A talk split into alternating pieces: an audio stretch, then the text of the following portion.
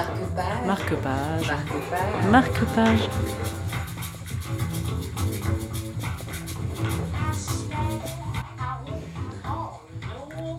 Bonjour à vous, euh, les auditeurs, les auditrices de Ryanair.com, la radio low cost de Ryan.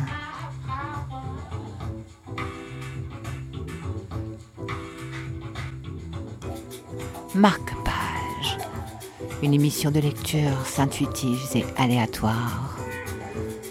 Pour notre plus grand plaisir et pour le vôtre, surtout. Marque-page.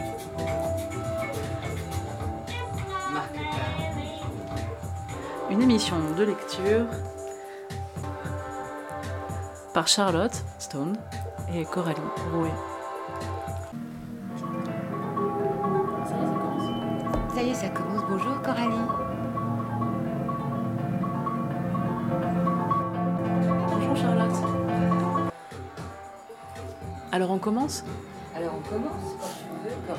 Ça, Ah, ça enregistre Bonjour, bonjour chers amis auditeurs, vous êtes sur Ryanair.com pour une nouvelle édition de marque-page numéro 4, lectures à voix haute, aléatoires et intuitives, extrait de la bibliothèque de Charlotte parce que je n'ai pas le plaisir aujourd'hui d'être en effet au village, d'être à Rayanne.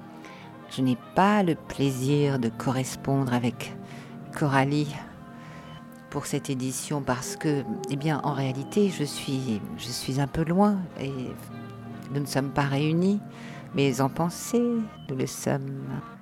Bienvenue.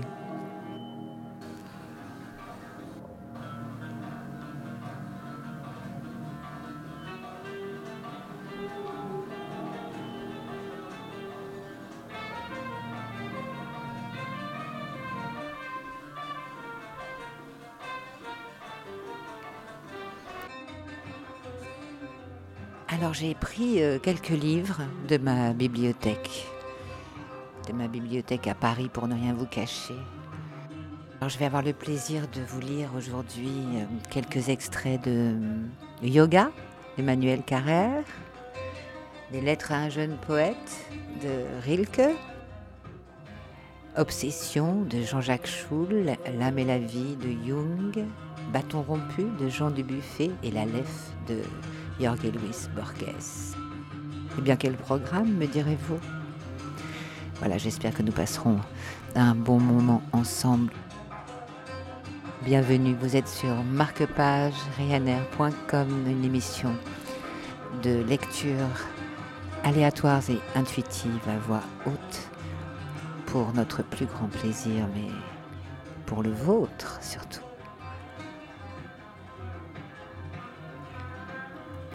Ne vous laissez pas troubler dans votre solitude parce que vous sentez en vous des velléités d'en sortir. Ces tentations doivent même vous aider si vous les utilisez dans le calme et la réflexion, comme un instrument pour étendre votre solitude à un pays plus riche encore et plus vaste. Les hommes ont pour toutes les choses des solutions faciles, conventionnelles, les plus faciles des solutions faciles.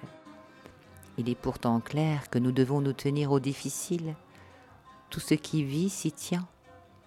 Chaque être se développe et se défend selon son mode et tire de lui-même cette forme unique qui est son propre, à tout prix et contre tout obstacle. Nous savons peu de choses, mais qu'il faille nous tenir au difficile, c'est là une certitude qui ne doit pas nous quitter. Il est bon d'être seul parce que la solitude est difficile. Qu'une chose soit difficile doit nous être une raison de plus de nous y tenir. Il est bon aussi d'aimer, car l'amour est difficile. L'amour d'un être humain pour un autre, c'est peut-être l'épreuve la plus difficile pour chacun de nous, c'est le plus haut témoignage de nous-mêmes, l'œuvre suprême dont toutes les autres ne sont que les préparations. C'est pour cela que les êtres jeunes, neufs en toutes choses, ne savent pas encore aimer, ils doivent apprendre de toutes les forces de leur être, concentrés dans leur cœur qui bat, anxieux et solitaire, ils apprennent à aimer. tout apprentissage est un temps de clôture. Ainsi pour celui qui aime, l'amour n'est longtemps et jusqu'au large de la vie que solitude, solitude toujours plus intense et plus profonde. L'amour, ce n'est pas d'élabore se donner, s'unir à un autre. Que serait l'union de deux êtres encore imprécis, inachevés, dépendants? L'amour, c'est l'occasion unique de mûrir, de prendre forme, de devenir soi-même un monde pour l'amour de l'être aimé. C'est une haute exigence, une ambition sans limite, qui fait de celui qui aime un élu qu'appelle le large. Dans l'amour, quand il se présente, ce n'est que l'obligation de travailler à eux-mêmes que les êtres jeunes devraient voir. Se perdre dans un autre, se donner à un autre, toutes les façons de s'unir ne sont pas encore pour eux. Il leur faut d'abord thésauriser longtemps, accumuler beaucoup. Le don de soi-même est un achèvement, l'homme en est peut-être encore incapable.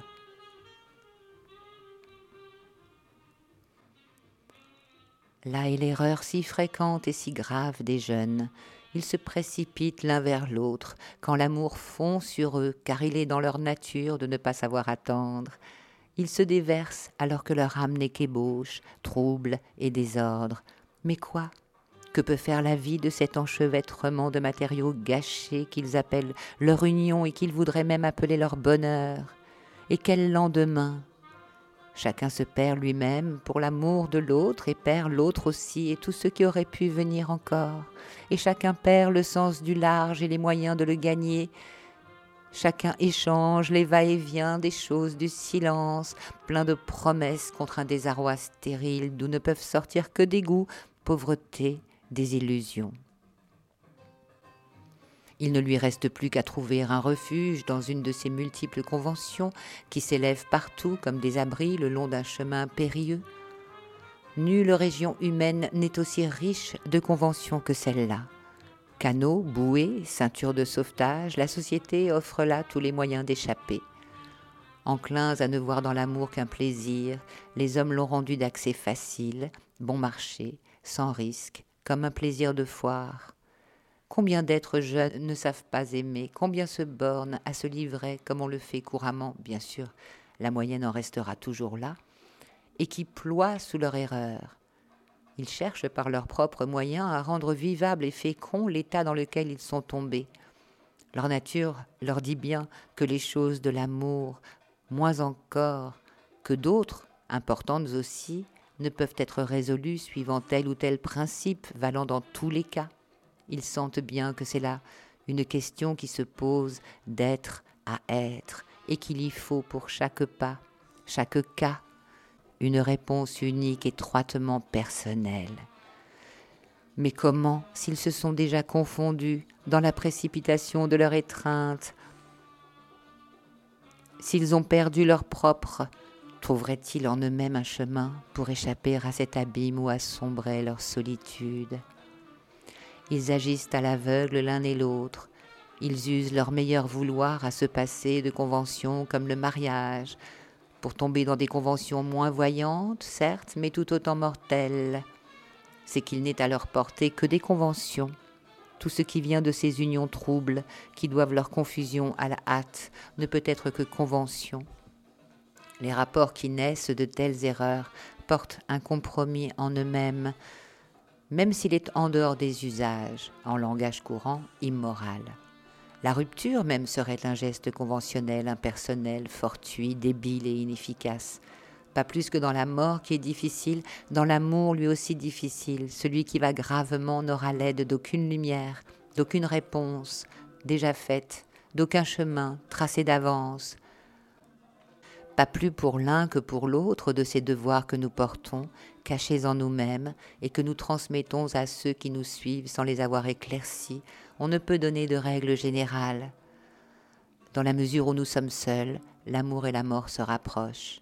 Les exigences de cette redoutable entreprise qu'est l'amour traversant notre vie ne sont pas à la mesure de cette vie et nous ne sommes pas de taille à y répondre dès nos premiers pas Mais si à force de constance, nous acceptons de subir l'amour comme un dur apprentissage, au lieu de nous perdre aux jeux faciles et frivoles qui permettent aux hommes de se dérober à la gravité de l'existence, alors peut-être un insensible progrès, un certain allègement pourra venir à ceux qui nous suivront, et longtemps encore après nous, et ce serait beaucoup.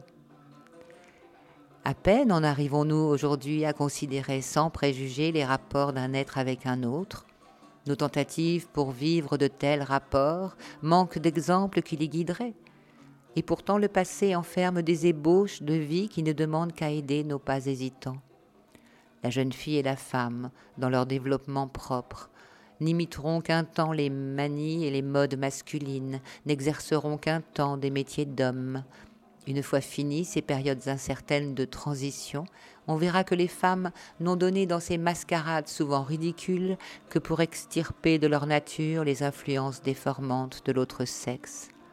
La femme qu'habite une vie plus spontanée, plus féconde, plus confiante et sans doute plus mûre, plus près de l'humain que l'homme, le mâle prétentieux et impatient, qui ignore la valeur de ce qu'il croit aimer, parce qu'il ne tient pas aux profondeurs de la vie comme la femme, par le fruit de ses entrailles. Cette humanité qu'a mûri la femme dans la douleur et dans l'humiliation verra le jour quand la femme aura fait tomber les chaînes de sa condition sociale. Et les hommes qui ne sentent pas venir ce jour seront surpris et vaincus. Un jour, des signes certains l'attestent déjà dans les pays nordiques, la jeune fille sera, la femme sera. Et ces mots, jeune fille, femme, ne signifient plus seulement le contraire du mal, mais quelque chose de propre valant en soi-même non point un simple complément, mais une forme complète de la vie, la femme dans sa véritable humanité. Un tel progrès transformera la vie amoureuse aujourd'hui si pleine d'erreurs, et cela malgré l'homme qui d'abord sera devancé. L'amour ne sera plus le commerce d'un homme et d'une femme, mais celui d'une humanité avec une autre, plus près de l'humain, il sera infiniment délicat et plein d'égards, bon et clair dans toutes les choses qu'il nous ou dénoue. Il sera cet amour que nous préparons, en luttant durement, deux solitudes se protégeant, se complétant, se limitant et s'inclinant l'une devant l'autre. Ceci encore. Ne croyez pas que l'amour que vous avez connu adolescent soit perdu.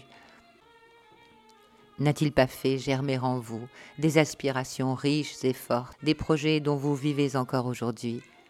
Je crois bien que cet amour ne survit si fort et si puissant dans votre souvenir que parce qu'il a été pour vous la première occasion d'être seul au plus profond de vous-même, le premier effort intérieur que vous ayez tenté dans votre vie. Tous mes voeux, cher monsieur Capus, vôtre, Rainer Maria Rilke.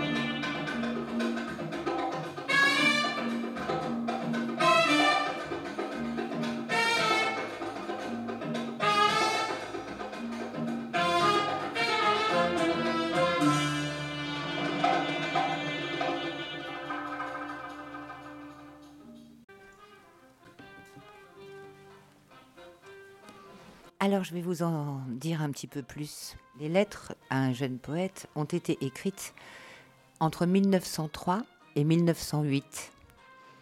Rainer Maria Rilke, depuis sa rencontre avec Lou Andreas Salomé en 1897 à Munich, poursuit sa vie errante. Autrichien, né à Prague en 1875, poète de langue allemande, il vivra presque toujours hors d'Allemagne. La lecture de Mir zur Feier, À moi pour me fêter, 1899, décide un jeune homme de 20 ans, Franz Xaver Capus, élève du Prytanée militaire de Sankt Polten, à lui envoyer ses premiers essais poétiques. Rilke lui répond longuement et une correspondance s'engage. Trois ans après la mort de Rilke, Capus publie en 1929 les dix lettres à un jeune poète.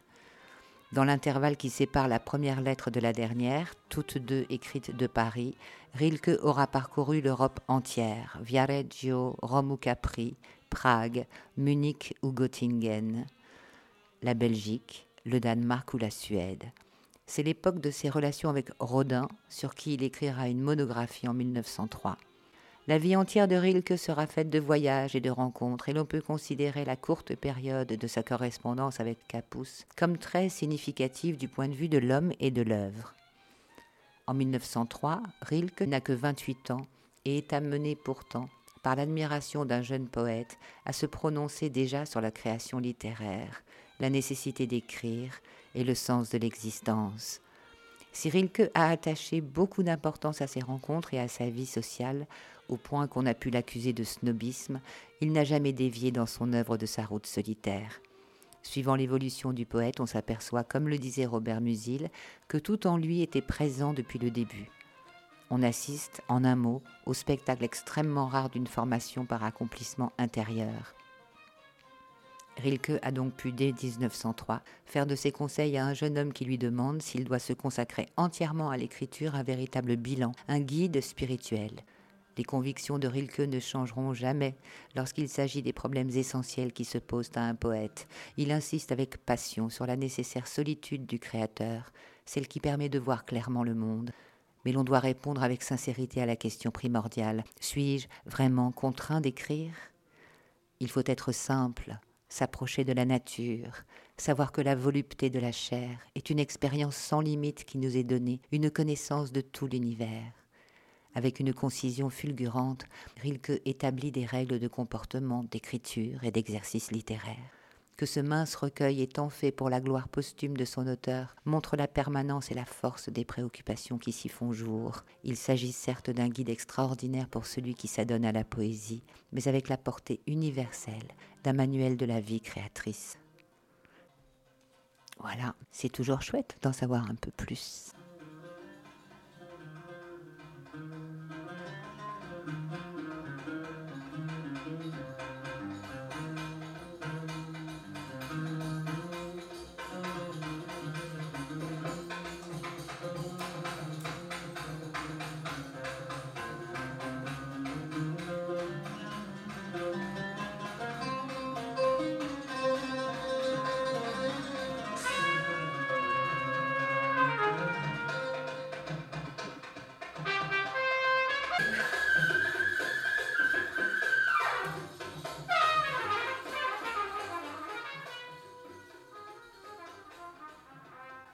Bonjour chers amis, auditeurs, auditrices de Ryanair.com.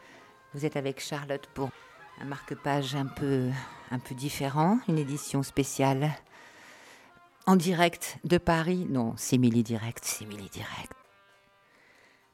Après cette magnifique lettre de Rainer Maria Rilke, je vous propose de poursuivre avec Yoga d'Emmanuel Carrère dans le chapitre L'enclos. En ce moment précisément, sur mon zafou, dans le Morvan, une grosse moitié de mes pensées va à ce livre sur le yoga qui doit s'appeler l'expiration. Et je suis peut-être plus engagée dans le travail que je ne le crois, puisque je pense au livre lui-même, pas au succès du livre, pas à ce qu'on dira du livre. J'en dresse le plan, je fais et refais ma liste des définitions de la méditation je me demande ce que je vais y dire de Vipassana. J'essaie de voir à quoi ça pourrait ressembler, de transcrire en dénaturant le moins possible dans mon futur livre ce qui me traverse la tête durant cette plage de deux heures, en gros à ce que vous lisez là. Mais il faudrait y ajouter tout ce qui s'est passé en même temps sur le plan du souffle et des sensations. Les moments où je me suis laissé emporter loin du souffle et des sensations par les vrittis, les moments où j'ai pris conscience de m'être laissé emporter par les vrittis et où je suis retourné au souffle et aux sensations. Les moments où les vrittis prenaient le pouvoir et ceux plus rares ou parce que je les observais, j'avais un peu de pouvoir sur eux. Ils ne sont d'ailleurs pas très méchants, ces vrittis. Ce que je viens de transcrire, ça s'appelle rêvasser ou même, si on est indulgent, penser. Il y a une phrase qui me fait beaucoup rire de Schopenhauer. Le meilleur moyen de penser des choses intelligentes, c'est de ne pas penser des fadaises. En fait, ce qui me fait rire dans cette phrase n'est pas de Schopenhauer, mais de son traducteur, c'est le mot fadaise. Penser des fadaises, une idée qui m'a fugitivement traversée. Quelques lignes plus haut insistent. Ces pensées qui m'assaillent là, tout de suite, est-ce que ce sont de telles fadaises? Je veux dire, elles ne sont pas géniales, mais ce sont de bonnes, braves pensées humaines, plutôt variées, plutôt intéressantes, et je me demande soudain pourquoi Patanjali et les siens considèrent ces inoffensifs vrittis comme des nuées d'insectes nuisibles, des ennemis qu'il faut vitrifier à tout prix et remplacer par l'observation de l'air qui passe par les narines. J'ai un doute tout d'un coup. Qu'est-ce que je fais là? Dans quoi me suis-je embringué? Pourquoi avoir honte de penser ce que je pense? Est-ce que ce n'est pas un peu la Corée du Nord, tout compte fait? Je ne me compare pas à Montaigne, rassurez-vous, mais est-ce qu'il ne condamnerait pas aussi Montaigne, Patanjali, pour sa complaisance à l'endroit de ses vrittis pour le plaisir si vif qu'il prend à suivre une allure aussi vagabonde que celle de notre esprit, fixer tant de menues apparences de ses agitations. Phrase pour phrase, cela dit, Ma préférée reste celle du capitaine Haddock, à laquelle j'ai repensé tout à l'heure. J'y pense souvent. C'est à la fois très simple et très compliqué. Est-ce qu'il y a des choses dans la vie qui ne sont pas à la fois très simples et très compliquées? Qui sont uniquement simples ou uniquement compliquées? Dans quel album de Tintin se trouve cette réplique mémorable? Euh, Tintin au pays de l'or noir, l'affaire Tournesol, la première fois que j'ai fait l'amour avec la femme qui devait plus tard m'offrir la statuette figurant les Gémeaux, c'est à l'hôtel Cornavin de Genève, où se passe une scène mémorable aussi de l'affaire Tournesol. Nous venions l'un et l'autre de suivre un stage de yoga dans la petite ville de Morges, au bord du lac Léman. Je l'ai beaucoup regardée pendant ce stage, et elle m'a dit plus tard qu'elle s'en était bien rendue compte. Le dernier jour, la plupart d'entre nous avons pris le train pour Genève, d'où je devais quant à moi repartir pour Paris et elle pour je ne sais où. Mais ce n'est pas ce qui s'est passé.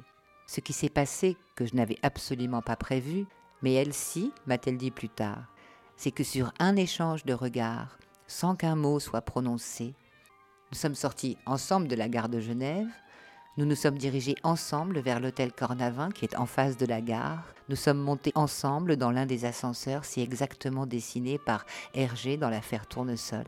Et quelques minutes plus tard, nous étions allongés ensemble sur un grand lit qui s'est révélé être composé de deux petits lits rapprochés. Ils s'écartaient dès qu'on bougeait. Nous avons très longuement fait l'amour cet après-midi-là, mais tout compte fait pas tellement bougé. J'ai été éjaculateur précoce dans ma jeunesse. Cela m'a donné le goût de la lenteur. Les femmes avec qui je me suis le mieux entendue sexuellement sont celles qui l'ont aussi, qui aiment repousser, retarder, prolonger, rester au bord. Assez étrangement, nous sommes d'abord restés un long moment couchés l'un contre l'autre dans la position des petites cuillères, moi derrière elle. Je dis assez étrangement parce qu'il est inhabituel quand deux personnes viennent de se rencontrer et ont follement envie de faire l'amour ensemble qu'elles commencent par rester un long moment, paisiblement, sans hâte, dans cette position qui est plutôt celle de l'endormissement confiant et partagé. À un moment, j'ai poussé un grand soupir de bien-être, de bien-être profond, total, comme on se vide de toute tension, et dit ⁇ Je suis bien ⁇ et elle a murmuré ⁇ Moi aussi ⁇ Elle est allée chercher derrière elle ma main droite qu'elle a placée sur son sein droit. Nous sommes encore longtemps restés immobiles. Ma main tenait son sein. Nous étions totalement présents à toutes les sensations que recevait ma paume et que recevait la pointe de son sein qui durcissait, durcissait d'autant plus que je ne le palpais pas, ne le pétrissais pas. Au contraire, j'aurais plutôt rétracté ma paume, rétracté sans bouger, sans reculer, pour que ce soit son sein qui pousse vers ma main, et je sentais les grains de ses aréoles qui se sont mis à bander. Je bandais moi aussi, mais calmement, imperturbablement, en collant la plus grande surface possible de ma peau contre la plus grande surface possible de la sienne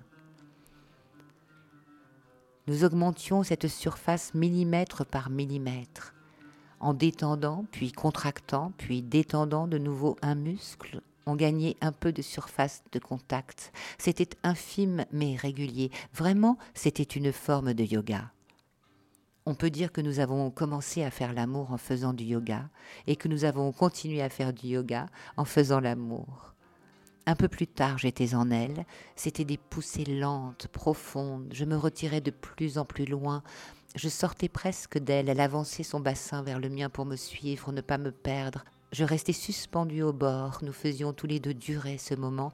Et puis je replongeais en elle, de plus en plus lentement, de plus en plus profondément, tout à fait comme quand on médite, la respiration devient de plus en plus lente et profonde, plus longue l'inspiration, plus longue l'expiration et plus long les temps de pause entre les deux, plus étirés aussi ces moments où on croit que le mouvement est achevé, arrivé en bout de course, que ça va repartir dans l'autre sens. Mais non, il se prolonge encore, s'intensifie, s'affine, toutes les sensations rassemblées dans ce point-là. Nous avons dû rester une heure, peut-être deux, comme ça, sans changer de position, j'ai failli écrire de posture. Chaque geste augmentait notre plaisir et notre étonnement. À la fin, je reposais entièrement sur elle. Aucune partie de mon corps n'était plus en contact avec le lit. Mes jambes sur les siennes, mes orteils calés contre ses coups de pied, mes bras entourant ses épaules, mes mains enserrant son visage. Nous bougions très lentement, comme au fond de la mer. Je variais seulement le poids qui pesait sur elle, m'enfonçant très profond, m'allégeant un peu, variations infimes dans le contact entre nos bassins et nos ventres, elle accompagnant mes retraits, accueillant mes poussées. Peu à peu, nous avons cessé de bouger. Nous ne bougions plus du tout. Mon sexe ne bougeait plus du tout. C'est seulement le sien qui se contractait doucement, régulièrement, autour du mien, comme une respiration, nos visages étaient très proches. Nous n'arrêtions de nous embrasser que pour nous regarder dans les yeux, chacun sachant qu'il ressentait exactement ce que ressentait l'autre. Alors que le matin même, nous ne nous étions pas encore adressé la parole, alors que nous ne connaissions même pas nos noms de famille, j'avais l'impression d'être elle, je lui ai dit, elle avait l'impression d'être moi. Et c'est à ce moment-là que nous étions tellement ensemble, où nous ne faisions plus que ça, être serrés l'un contre l'autre, aussi serrés que possible l'un contre l'autre, aussi mélangés que possible l'un à l'autre et presque intervertis, qu'elle m'a demandé si je voyais la lumière. Et oui, je l'ai vue alors. La lumière au-dessus d'elle, la lumière au-dessus de nous, ça a l'air idiot dit comme ça, mais c'était cette lumière qui était à la fois un point infiniment lointain et un halo qui nous nimbait, comme ce que décrivent les gens qui ont vécu une near-death experience. C'est aussi impossible à décrire qu'à reproduire, mais on est certain, quand on le vit, que ce n'est pas une illusion ou une autosuggestion, qu'on a affaire au vrai truc, the real thing. Nous nous le sommes répétés ensuite, étonnés. C'était réel.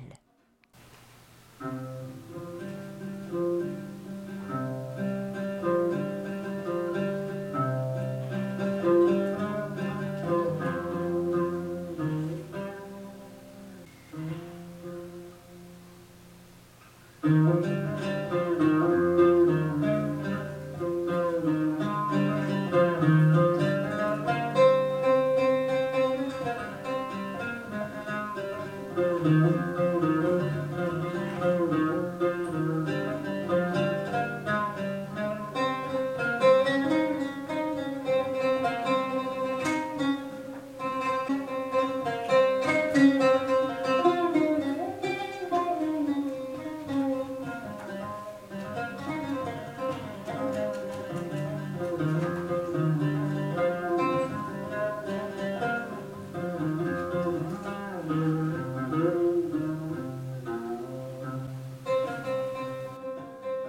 Yoga d'Emmanuel Carrère, c'est aux éditions Paul. Jean Dubuffet, Bâton rompu. Oh, c'est un très vieux livre. J'adore un petit peu un livre de chevet aux éditions de Minuit. C'est donc en échange euh, entre Q, euh, question, et R, réponse, par euh, Jean Dubuffet. Vous préconisez que la création soit modeste? Oh, entendons-nous bien, j'ai voulu dire socialement modeste, pas en quête de promotion, étrangère à tout esprit de compétition, donc pas modeste du tout, chacun se tenant pour seul en ligne. Une pleine confiance en soi est nécessaire à qui s'adonne à la création d'art. Il a besoin d'être bien sûr de lui. C'est justement à quoi fait obstacle l'actuelle militation culturelle, avec ses proclamations de grande gloire, ses décernements de prix, ses classements hiérarchiques.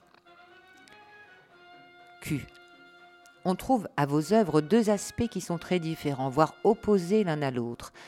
Dans certaines d'entre elles, un aspect caricatural, outrant la spécificité, et dans d'autres, au contraire, une inclination à gommer cette spécificité au profit d'une généralisation indifférenciée.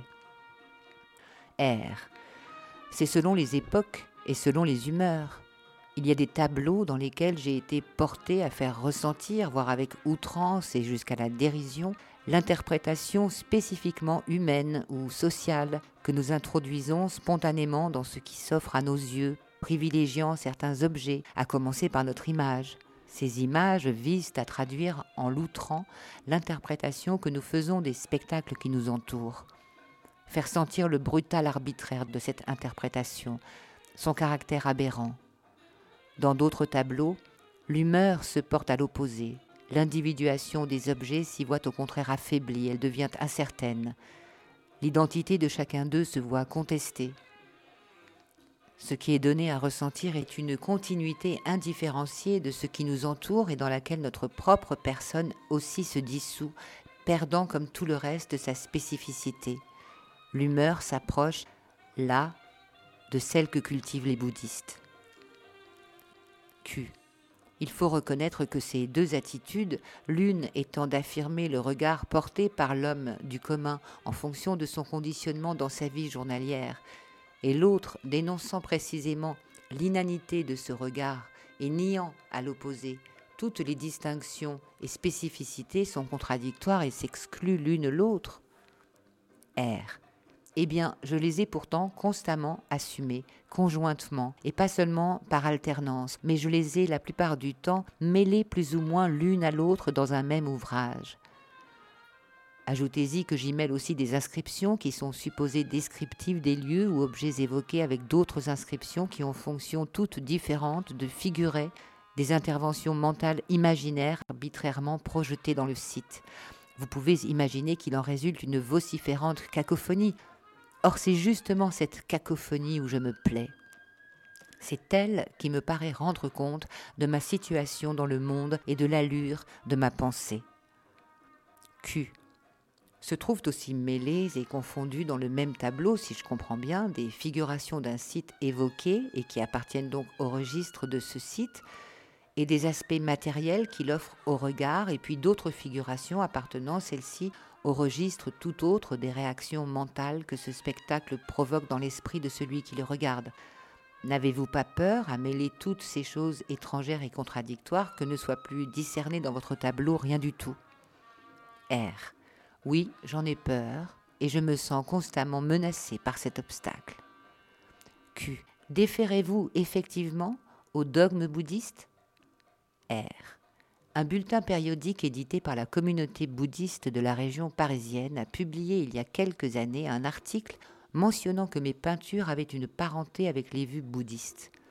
Il s'est ensuivi avec l'auteur de cet article une abondante correspondance et finalement une liaison amicale. Je connais mal le dogme de cette religion, si c'en est une, mais je ne me sens pas prêt à y adhérer. Je crois comprendre que la discipline appelée zen, à laquelle appartient mon correspondant, opère aussi un amalgame entre les vues négatrices et pour finir nihilistes du bouddhisme et la valorisation simultanée contre toute logique, des menus faits de la vie journalière comme est un coup de bâton ou un caillou qui vous tombe sur le pied. Je me sens, il est vrai, voisin de ce terrain. Q. Cet autre amalgame que vous faites aussi et dont vous venez de parler, des événements appartenant au site regardé avec des événements appartenant à la pensée de celui qui les regarde, n'est pas sans faire penser au statut équivoque de vos paysages du mental de naguère qui devaient être regardés à la fois comme des concrétions matérielles tumultueuses animées d'obscures impulsions et comme des figurations corporalisées de nos agitations mentales se manifestait là sans aucun doute un rapprochement du monde matériel et du monde mental allant jusqu'à l'identification de l'un avec l'autre. R. Dans le cycle de l'ourloupe, le monde matériel des phénomènes est aussi présenté dans la même écriture que les fantasmes du monde mental qui s'y rapportent, pour constituer un tissu uniforme où les uns et les autres s'enchevêtrent et ne se distinguent plus. Q. Est-ce que tout cela est bouddhiste? R. Mon correspondant avait estimé que c'est bouddhiste.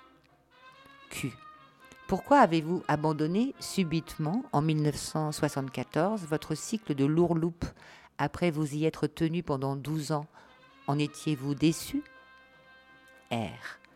Je n'en étais pas déçu, je m'y complaisais fort et j'en ai gardé nostalgie. Cependant, je ressentais qu'il m'avait entraîné à vivre dans un monde parallèle et de pure invention, enfermé dans la solitude. Naturellement, c'était justement pourquoi il était fait et pourquoi je m'y complaisais, mais j'aspirais à reprendre corps et racines. Contrairement à ce qu'on a dit de moi, je suis très sociable. Transporté dans l'aliénation, je ressens un manque. Q. Ce que vous appelez ici aliénation, c'est en somme la rupture avec la convention sociale, le rejet des façons de voir du groupe ethnique dans lequel vous vivez? R.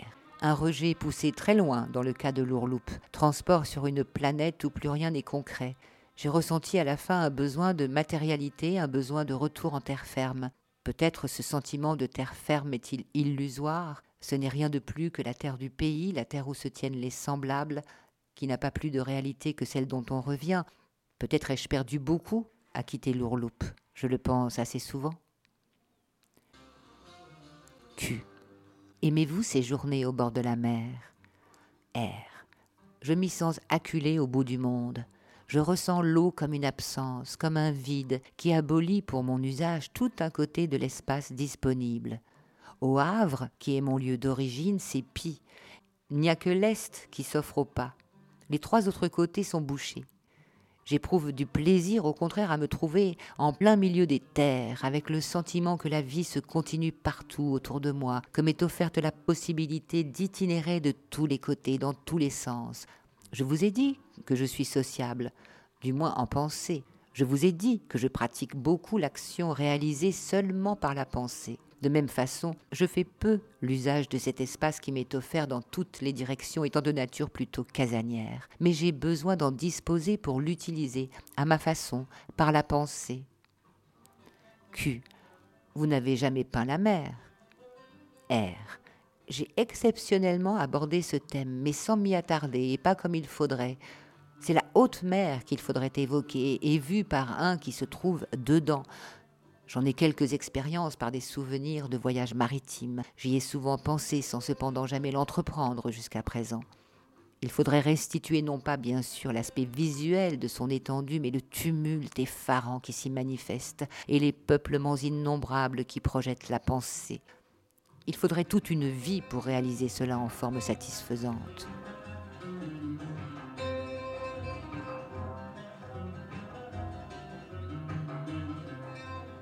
Chers amis auditeurs, auditrices de Ryanair.com, vous êtes avec Charlotte pour un marque-page numéro 4 un petit peu spécial.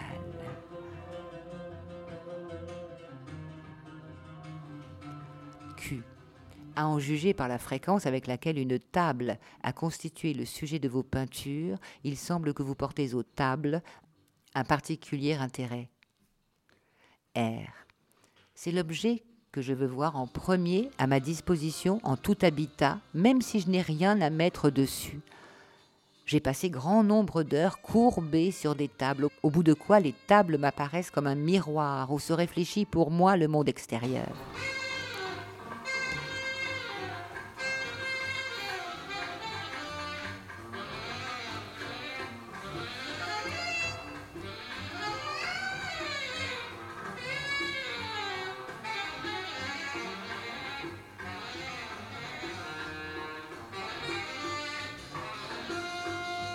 Jean Dubuffet, Bâton rompu.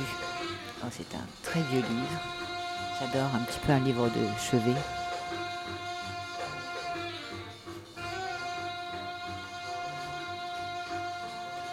Un petit peu plus loin, page 81. Question 109. Q. Quel est le sens mental que vous donnez au mot optique? Est-ce une vision du monde? Une interprétation de celui-ci? R. C'est une nouvelle grille pour le regarder, un dispositif de nouvelles clés et de nouvelles références pour l'interpréter. Le regard que nous portons usuellement sur le monde, je veux dire sur toutes les choses et faits qui s'offrent et sur les rapports et interactions, s'exerce au travers d'une grille, celle du conditionnement culturel qui nous a été dès la première enfance insufflée c'est cette grille que je veux changer. Je suis en quête de grille de rechange dont puisse résulter un regard renouvelé. Q. Un tel changement de grille ne peut-il être opéré par la seule pensée sans que lui soit fourni pour cela l'appui d'images incitatrices et la pensée du peintre alors dirigerait fermement l'exécution de son ouvrage au lieu que ce soit celui-ci qui guide sa pensée? R. Il se peut que d'aucuns parviennent à renouveler la grille sans qu'ils aient à s'y aider par des incitations offertes par des images, mais ça paraît bien rare.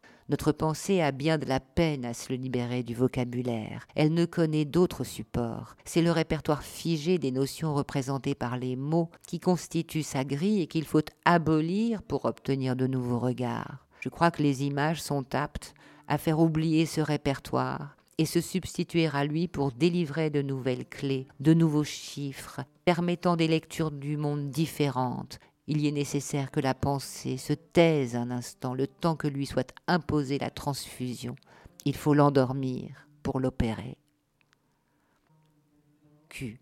Croyez-vous que la pensée, après cette expérience, se verra libérée du conditionnement que lui impose le répertoire des mots et durablement transporté aux nouvelles positions que les incitations des images lui auront suggérées R.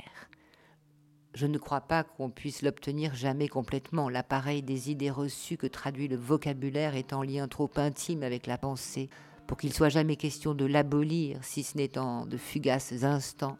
Mais de ces instants de révélation, il reste quand même ensuite quelque chose dont la pensée se souvient, ne serait-ce que le caractère arbitraire de nos vues habituelles, leur fiabilité plus que douteuse, la possibilité qui nous est offerte de faire du monde en nombre infini des lectures tout à fait différentes de celles accoutumées et à partir desquelles tous nos critères se voient changer. Q. Aimez-vous la précision? R l'imagination des enfants, plus vive que celle des adultes, leur permet de visionner toutes sortes de choses à partir d'images très sommaires. Leur pensée aussi se plaît à circuler au travers de notions qui ne sont pas nettement définies. De ce fait, ils ont aisance à déraper d'une notion à une autre, voire en embrasser et conjuguer plusieurs ensembles, la pensée des adultes conditionnés par l'endoctrinement reçu se fonde sur des notions précises, dénuées d'élasticité. La scolarisation, dont le but principal est de développer chez l'individu la précision du sens attribué à chaque mot et par là son appauvrissement, alourdit l'agilité de l'esprit. L'industrie pratique requiert que les notions qui servent de jalon à la pensée soient bien exactement fixées au lieu que l'invention poétique implique, au contraire, que les concepts soient extensibles, prêts à déborder l'un sur l'autre. Q. Aspirez-vous à la maîtrise? R. Le mot de maîtrise est comme tous les mots du vocabulaire, change de couleur à tout instant comme la gorge du pigeon et chacun lui prête sa chanson. Dès qu'on en fait le procès, son sens s'évapore. Si vous voulez dire la pleine conscience et mémoire des moyens mis en œuvre dans un ouvrage tenu pour réussi et la capacité de les répéter à volonté pour obtenir d'autres ouvrages de la même venue, alors je dirais que j'y aspire continuellement, mais je n'y parviens guère à mon constant dépit. Encore faut-il observer ceci. Si vous êtes maître à coup sûr d'obtenir intégralement les effets visés, sans rien de moins ni de plus, alors l'exécution devient pour vous oiseuse, elle ne vous sera d'aucun apport. Donc de la maîtrise, mettons qu'on peut souhaiter qu'il y en ait un peu, mais pas trop.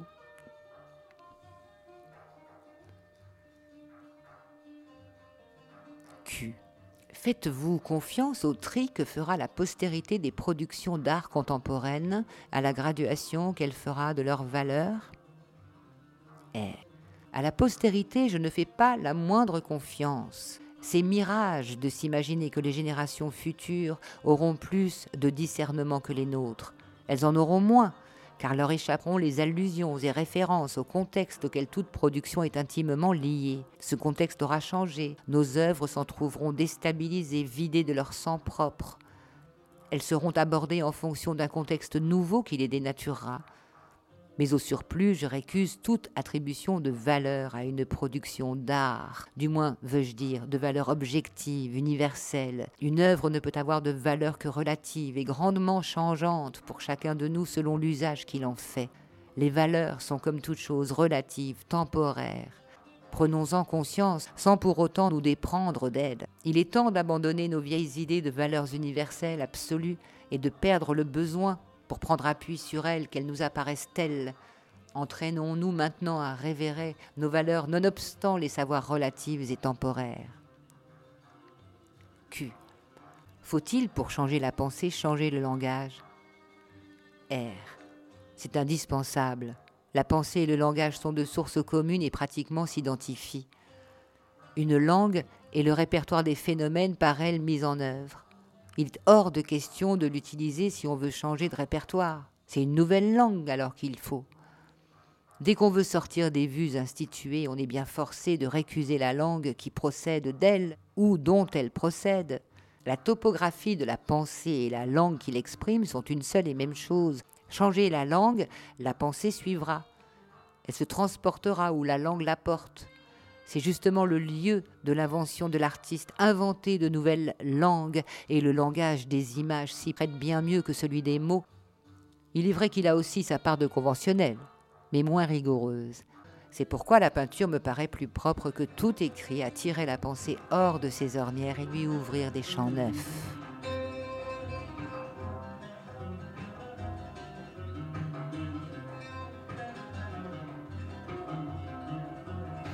En espérant que vous passez un agréable moment en notre compagnie. Tu veux dire en notre compagnie, moi et les, les auteurs? Alors je crois que le, le, temps a passé très vite et je ne sais pas vraiment combien de temps il nous reste. Mais peut-être pas tant que ça. Donc il va peut-être falloir réduire à la baisse mes ambitions de partage de lecture ce jour qu'est-ce que je pourrais choisir en dernier? Peut-être les obsessions de Jean-Jacques Schul et nous remettrons euh, Borges et Jung à, une émission, euh, comment dire, où on aborderait les chemins de la philosophie, quoique là, nous avons été un petit peu servis. C'était chouette, non?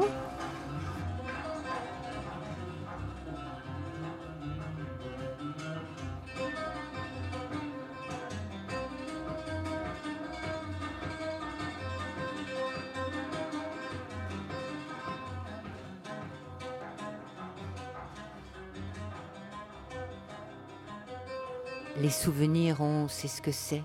Les rêves aussi, ça va, ça vient, ça se déforme, ça se mélange. C'est vrai? C'est pas vrai? Réalité? Fiction?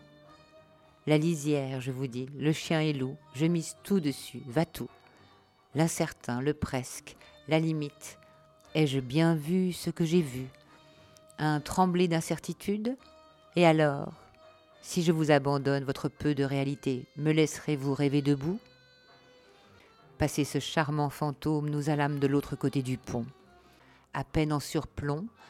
Le métro, jusque-là sous le sol, devient aérien, underground aérien, et que les clandestins, les misfits, les gens de l'ombre, ghost dog, dead man, chien fantôme, mort vivant, soient parfois plus près du ciel que ne l'est la terre, c'est ce que nous conte Jarmusch dans ses films, toujours en mineur, sans hausser le ton, avec ses lentilles, ses bobines et ses bouts de ficelle, un peu sorciers peut-être les sorts jetés, jeux d'osselets, les mots de passe, les rites de passage, et c'est sans doute sans bien le savoir pour ça que je l'avais amené là, ce soir, faire une photo la nuit sur un pont en vieille ferraille près du métro aérien.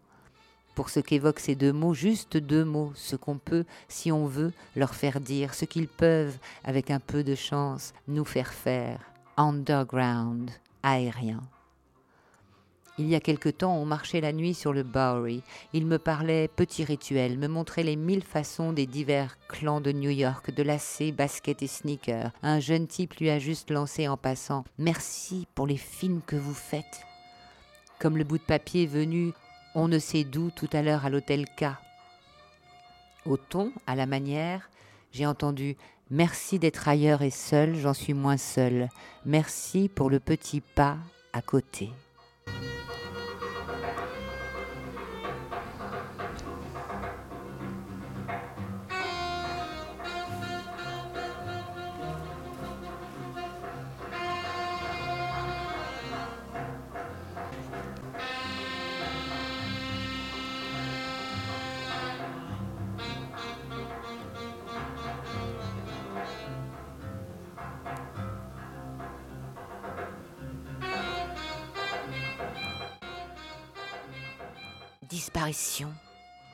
Le noir se faisait brutalement, et à la fille malhabile succédaient sur la toile argentée les trois Stooges, à la bêtise insondable où Red Skelton, le comique de cinéma américain avec ses pitreries laborieuses, cheveux rouges et yeux en boule de loto.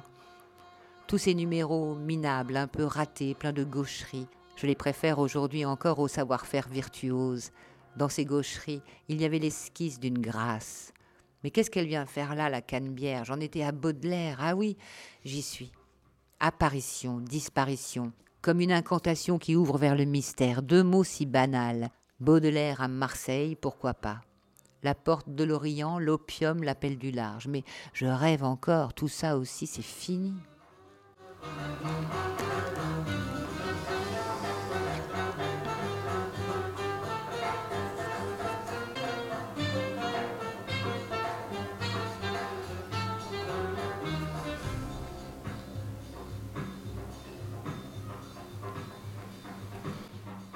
Étonnant ce que certaines formules banales ont de force envoûtante, évocatrice, comme les refrains niés des chansons, par hasard, en passant. Je n'ai jamais pensé que les choses étaient là pour longtemps ni pour de bon vraiment. J'ai souvent l'impression, surtout par les temps qui courent, que ce qui arrive n'est qu'un simulacre, et moi une pièce rapportée, quelque chose d'immigré, comme l'enfant aux cheveux rouges, bille de clown pendant la guerre, collé sur un austère paysage huguenot, j'étais caché chez l'idiot du village. Ça ne m'a sans doute jamais quitté, ce manque d'assurance et d'adhésion, mais aussi ça allait avec un refus du sérieux, l'impression, le plaisir, même un peu sarcastique, du faux. Faux juste ce qu'il faut. Gauche, il y a quelque chose qui cloche, mais quoi? Un décalage, et parfois cette pensée loufoque que l'objet rapportait. C'est pas moi, c'est les autres, c'est le reste, le décor, toute la comédie sociale, tout.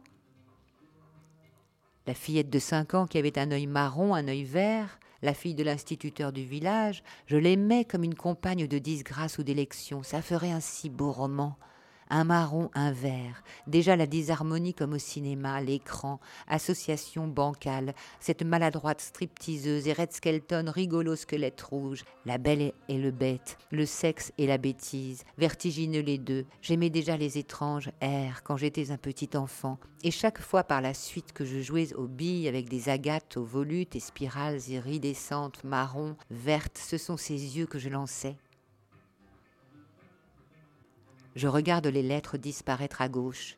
Voici venir les temps où ton souvenir en moi, lui. Ces paroles ne s'adressent-elles pas à une passante de ce soir rue du Bac? Baudelaire aurait-il eu le souvenir d'une fille d'aujourd'hui, une mémoire de l'avenir Mais la passante ne s'arrête pas. ni ne pose même un regard furtif sur les mots que lui adresse d'outre-tombe l'écrivain. Disparition, réapparition, en lettres mobiles de cristal liquide, semblant s'écrire seul de la toute dernière nouvelle. Voici venir les temps.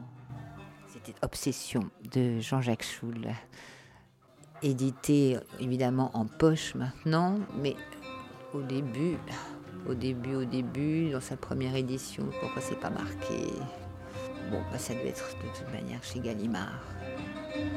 Voilà. Jean-Jacques Schul, euh, écrivain de Ingrid Caven, si ça vous dit quelque chose.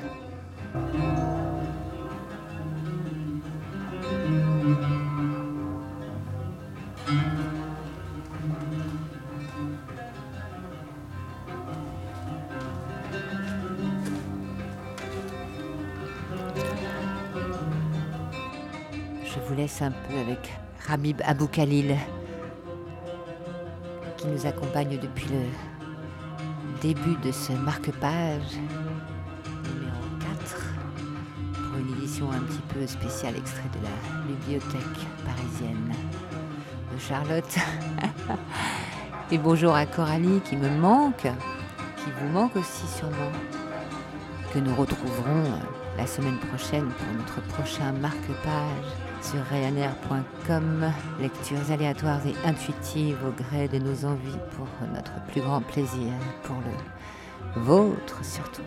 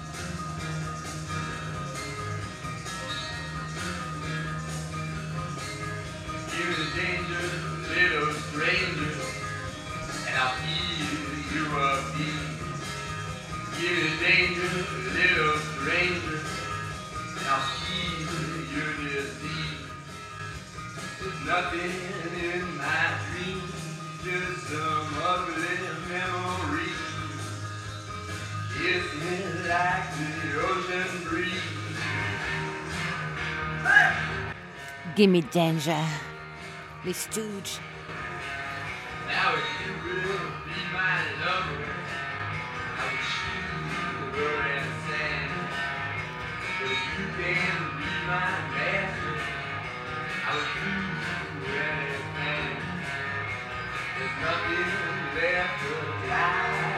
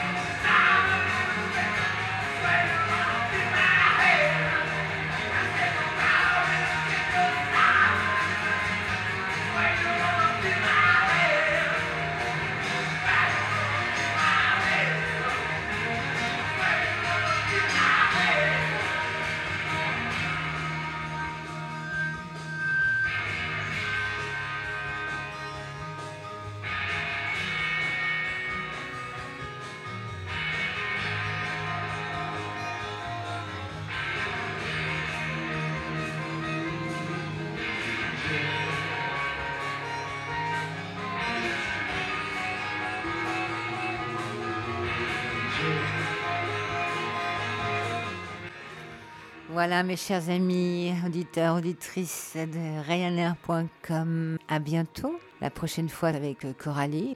En direct, tournée montée, on va optimiser, optimiser marque-page. Marque-page. Marque-page. Marque-page. Une émission de lecture intuitive et aléatoire. Pour notre plus grand plaisir et pour le vôtre surtout.